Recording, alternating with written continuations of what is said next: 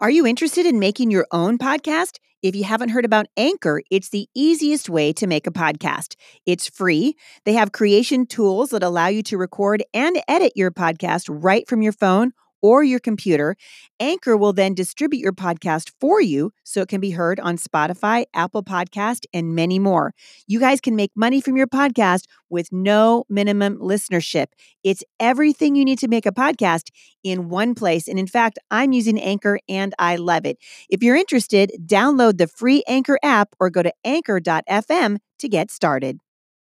Hey, everybody, this is Heidi St. John. Welcome to the Busy Mom Podcast. I am excited that you're here. Today is Friday. Woot, woot. Moment of silence. You made it to Friday. My friend September McCarthy is back on the podcast with me, and we're going to be talking today about why motherhood matters, touching on a couple of different topics that are near and dear uh, to my heart and to September, starting with why marriage should never be the second seat to mothering. We're going to talk about that. We're going to talk about some rules to biblical communication in your home. And then we're going to end the podcast today by just really briefly touching on why interrupting whining and complaining don't have to control your home. You guys, this is going to be a jam packed podcast today. Stick around. I think you're going to be encouraged.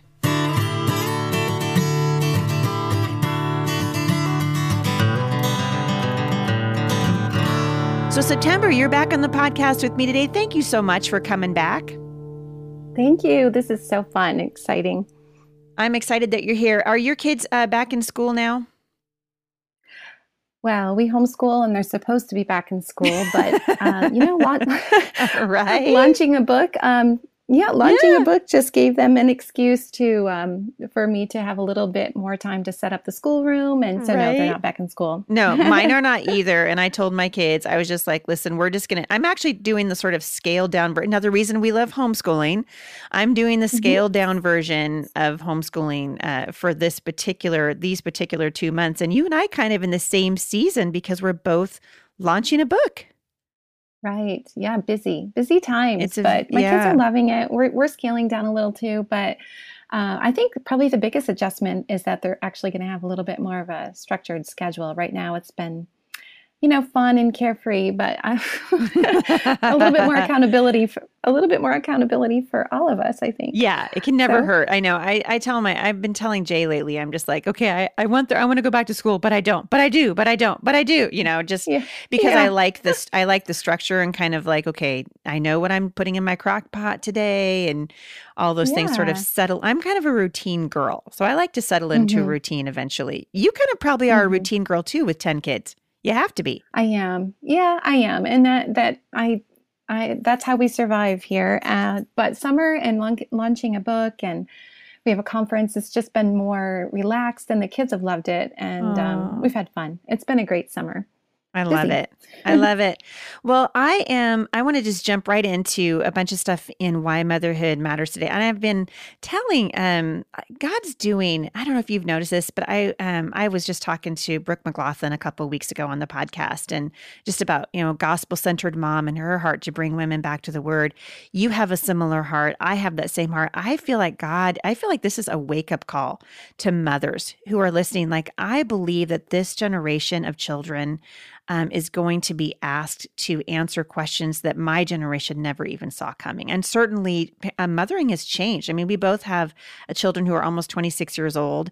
And I'll tell you, the things that uh, I was dealing with 26 years ago, nothing in comparison uh, to what we're dealing with in the culture right now.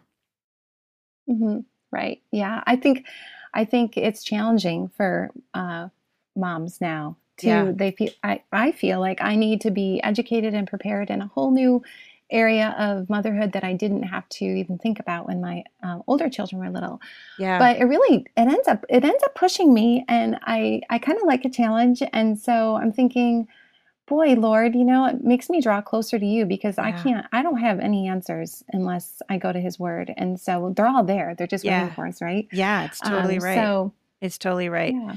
And I think one of the places that we start is um, by creating healthy homes. You know, we've been talking about um, yeah. the home, you know, relationships in the home being the cornerstone of the church, and how um, and how the church is faltering right now. But I think so so much of the struggle that we're seeing in the church, well, a it's a departure from biblical truth. But B, mm-hmm. I think we're not we're not tending to our relationships at home. And one of the things that popped out to me almost immediately um, when I got your beautiful book in the mail was uh, chapter nine, where you say why you should love your spouse more than your kids. Now, I started talking about this about seven years ago over on my Facebook mm-hmm. page, and I thought, oh, the women are going to love this. So I wrote a big blog mm-hmm. post called um, Why um, Marriage Comes Before Motherhood. And I put it out there and I said, mm-hmm. I'm going to encourage you guys, you know, take care of your husband. It's even more important and then uh, then taking care of your children. Not like don't feed your kids or anything like that, but like you got to mm-hmm. prioritize the marriage and the pushback. September, I'm not kidding. Like the pushback mm. that I got from all the feminists on my on my page, they were just like, "Your husband yeah. can take care of himself. This is the only time you'll ever mm. have mm-hmm. to focus on your children." And I thought, we are missing the point. So why? Mm. Tell me why? Because it, you and I share the same heart, but maybe you can explain it better than I did seven years ago. Um, why do you tell women that they should love um, their spouse more than their kids? What do you mean by that? I think what happens is we begin to love something more than our spouse when we love our motherhood or devote too much time towards our motherhood. And so I even say in my book when we our focus is only on motherhood, we end up sidelining our spouse. And so it's not necessarily that our husbands can't take care of themselves. Right, that's not, not, the point. We, right.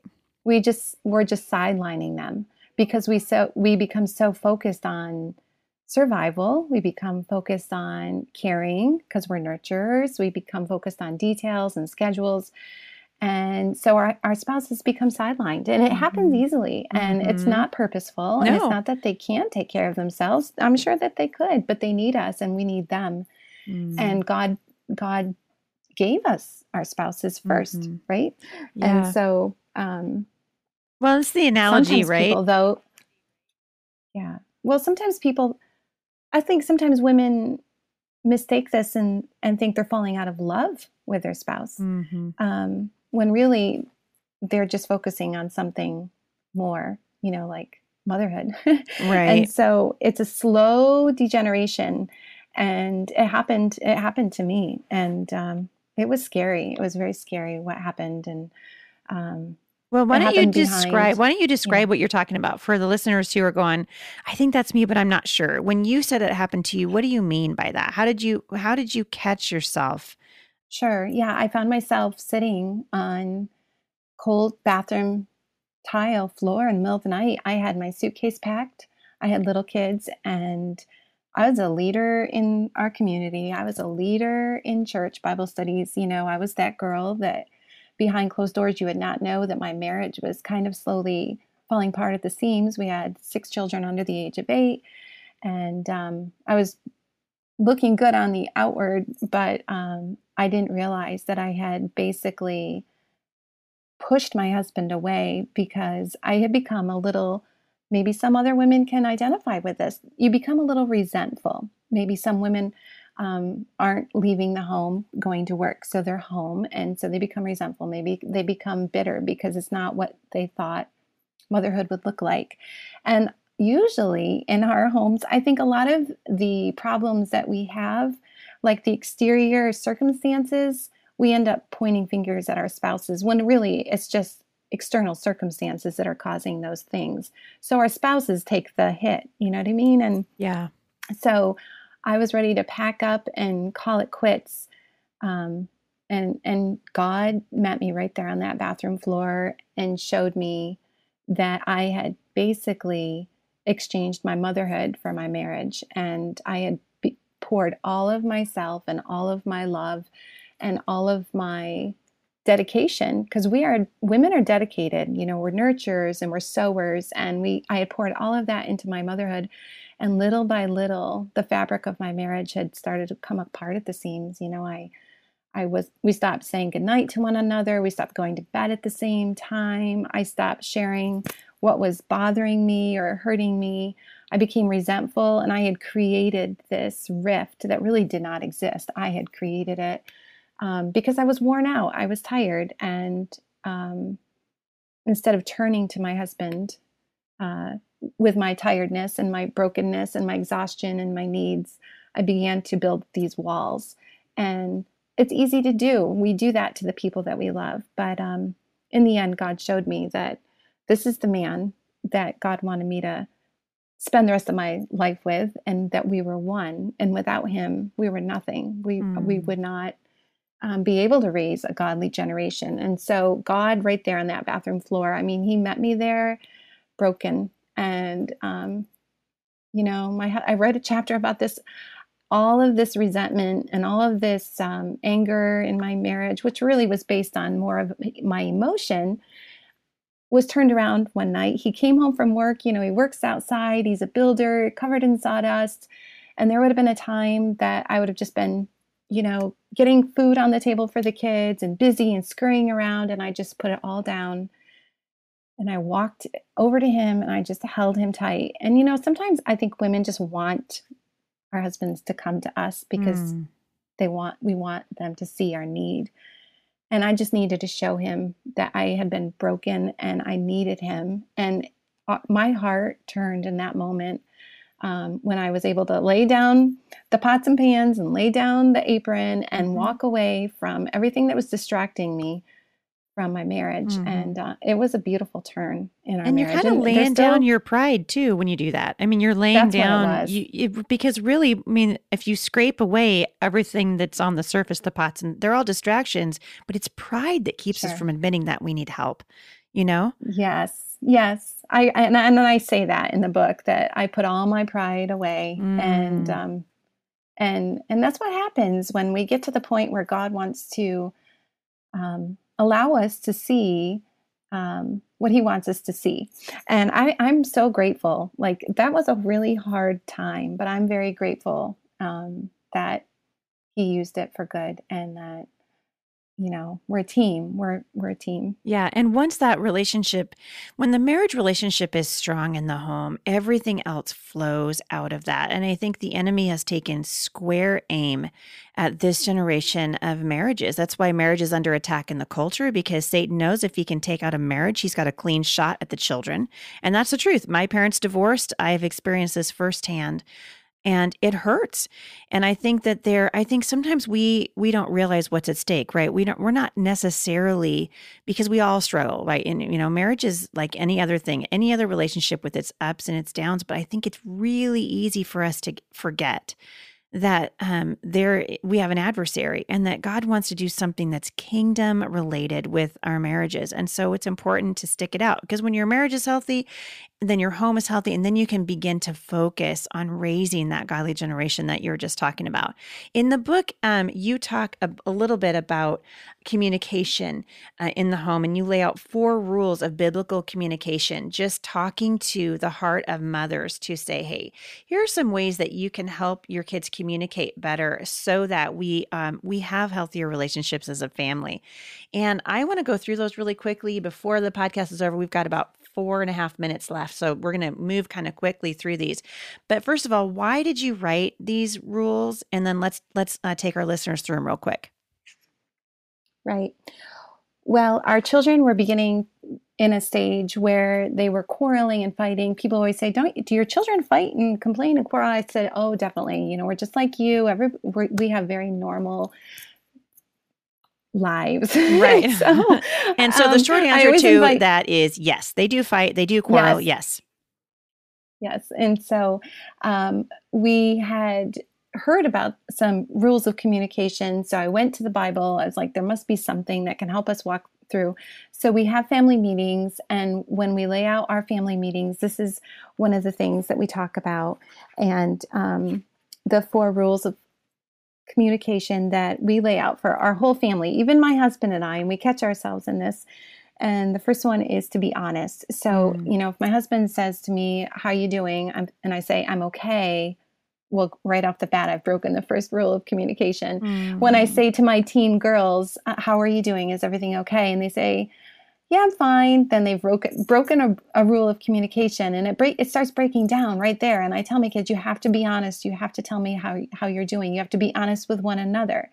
And so um, that's where we begin. Is that yeah. with that first rule? Yeah, it's so important. And the second one is to keep current. In other words, don't focus on the past, which we do all the time. Right? It's really easy for us to bring old hurts up, but that actually sets us back. Yeah it's a big one. We um, this has happened quite a few times, especially as your children transition between like the age of 10 and 17.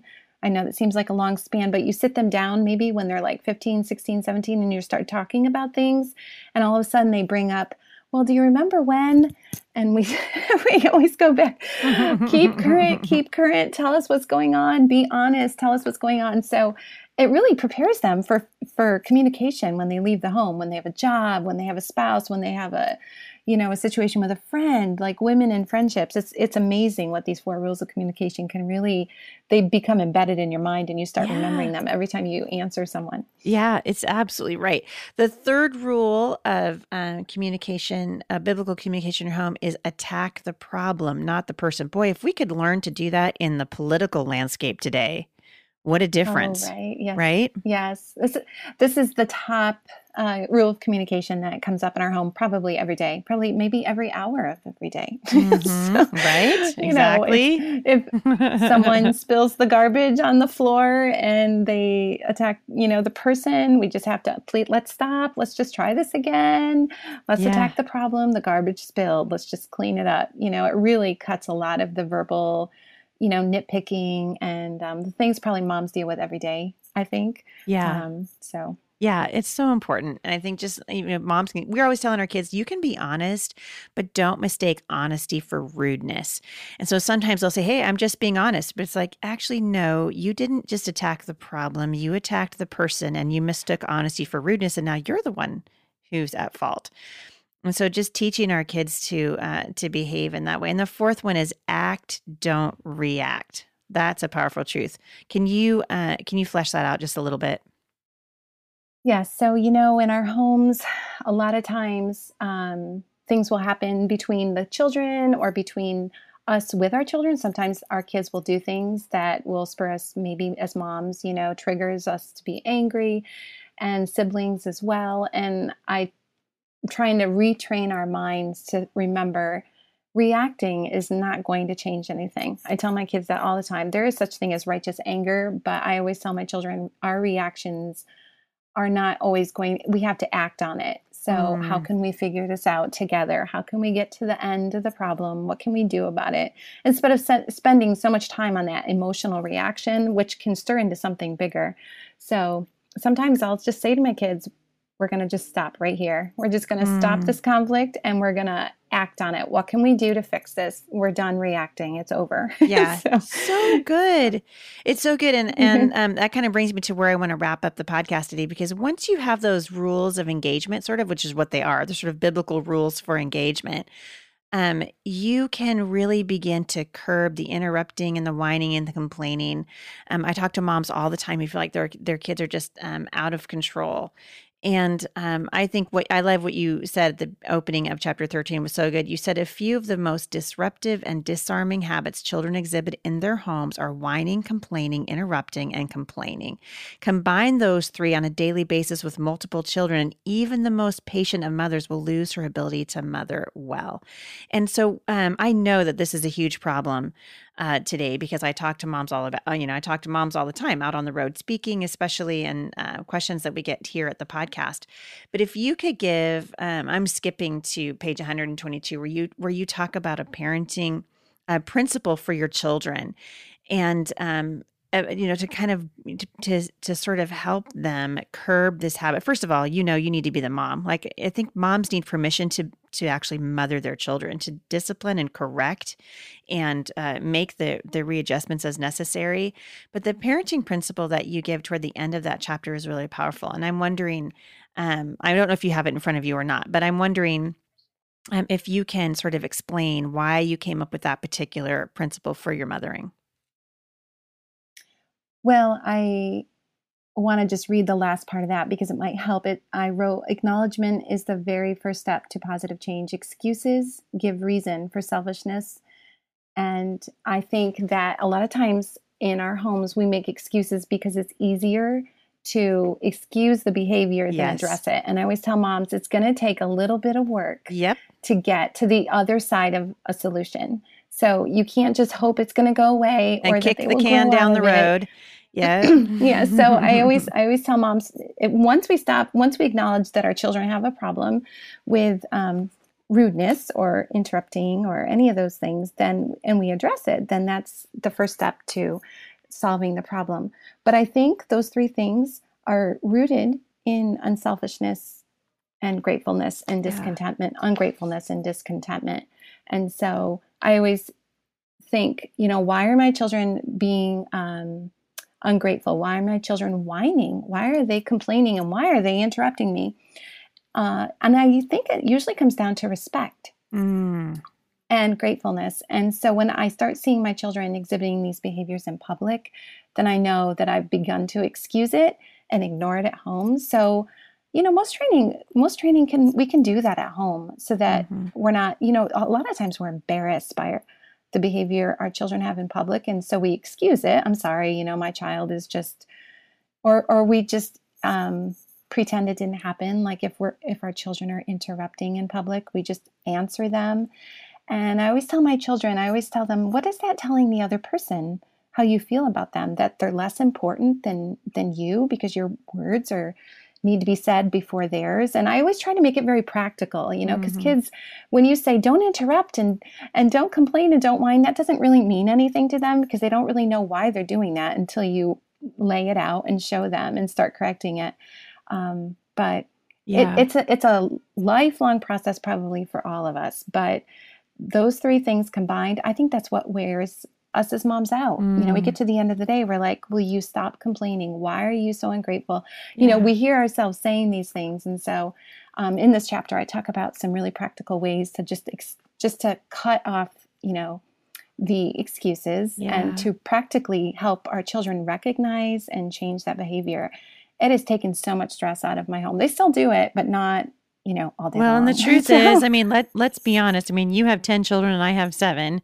And the truth mm-hmm. is, it's work. It's work to it stop work. and train your yeah. children. It's work to stop and say to explain because we don't want to explain. Like we're tr- we're just we we just want them to obey.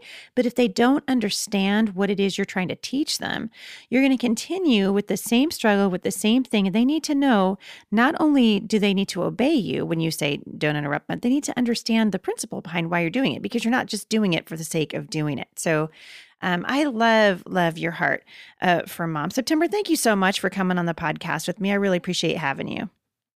Thank you, Heidi. What a blessing. Thank you. So, whether you guys are struggling with sleepless nights or with your toddler or endless battles with your teen, um, my friend September's new book is going to offer you practical insights and powerful inspiration that's going to encourage you on your journey of motherhood. So, I hope that you'll check it out. Also, I hope that you will check out the brand new scripture writing challenge that has just gone out. It starts today, the 1st of September. I'm going to be taking you through the principles of motherhood from God's Word. So, the entire month of September is focused on becoming mom strong, getting your children and and yourself into the Word to start off a new school year. So I hope you'll check that out. You can find it at HeidiSt.John.com forward slash scripture writing. And you can also find information about September's new book, Why Motherhood Matters, and my brand new book, Becoming Mom Strong. All of those, uh, all that information is available at the show notes today, and both of those books are available everywhere books are sold. So, thanks you guys for joining me on the podcast today. I look forward to seeing you back here on Monday, where we're going to be tackling more questions from listeners at Mailbox Monday. Have a great weekend, everybody. I'll see you back here on Monday. For more encouragement, visit me online at thebusymom.com.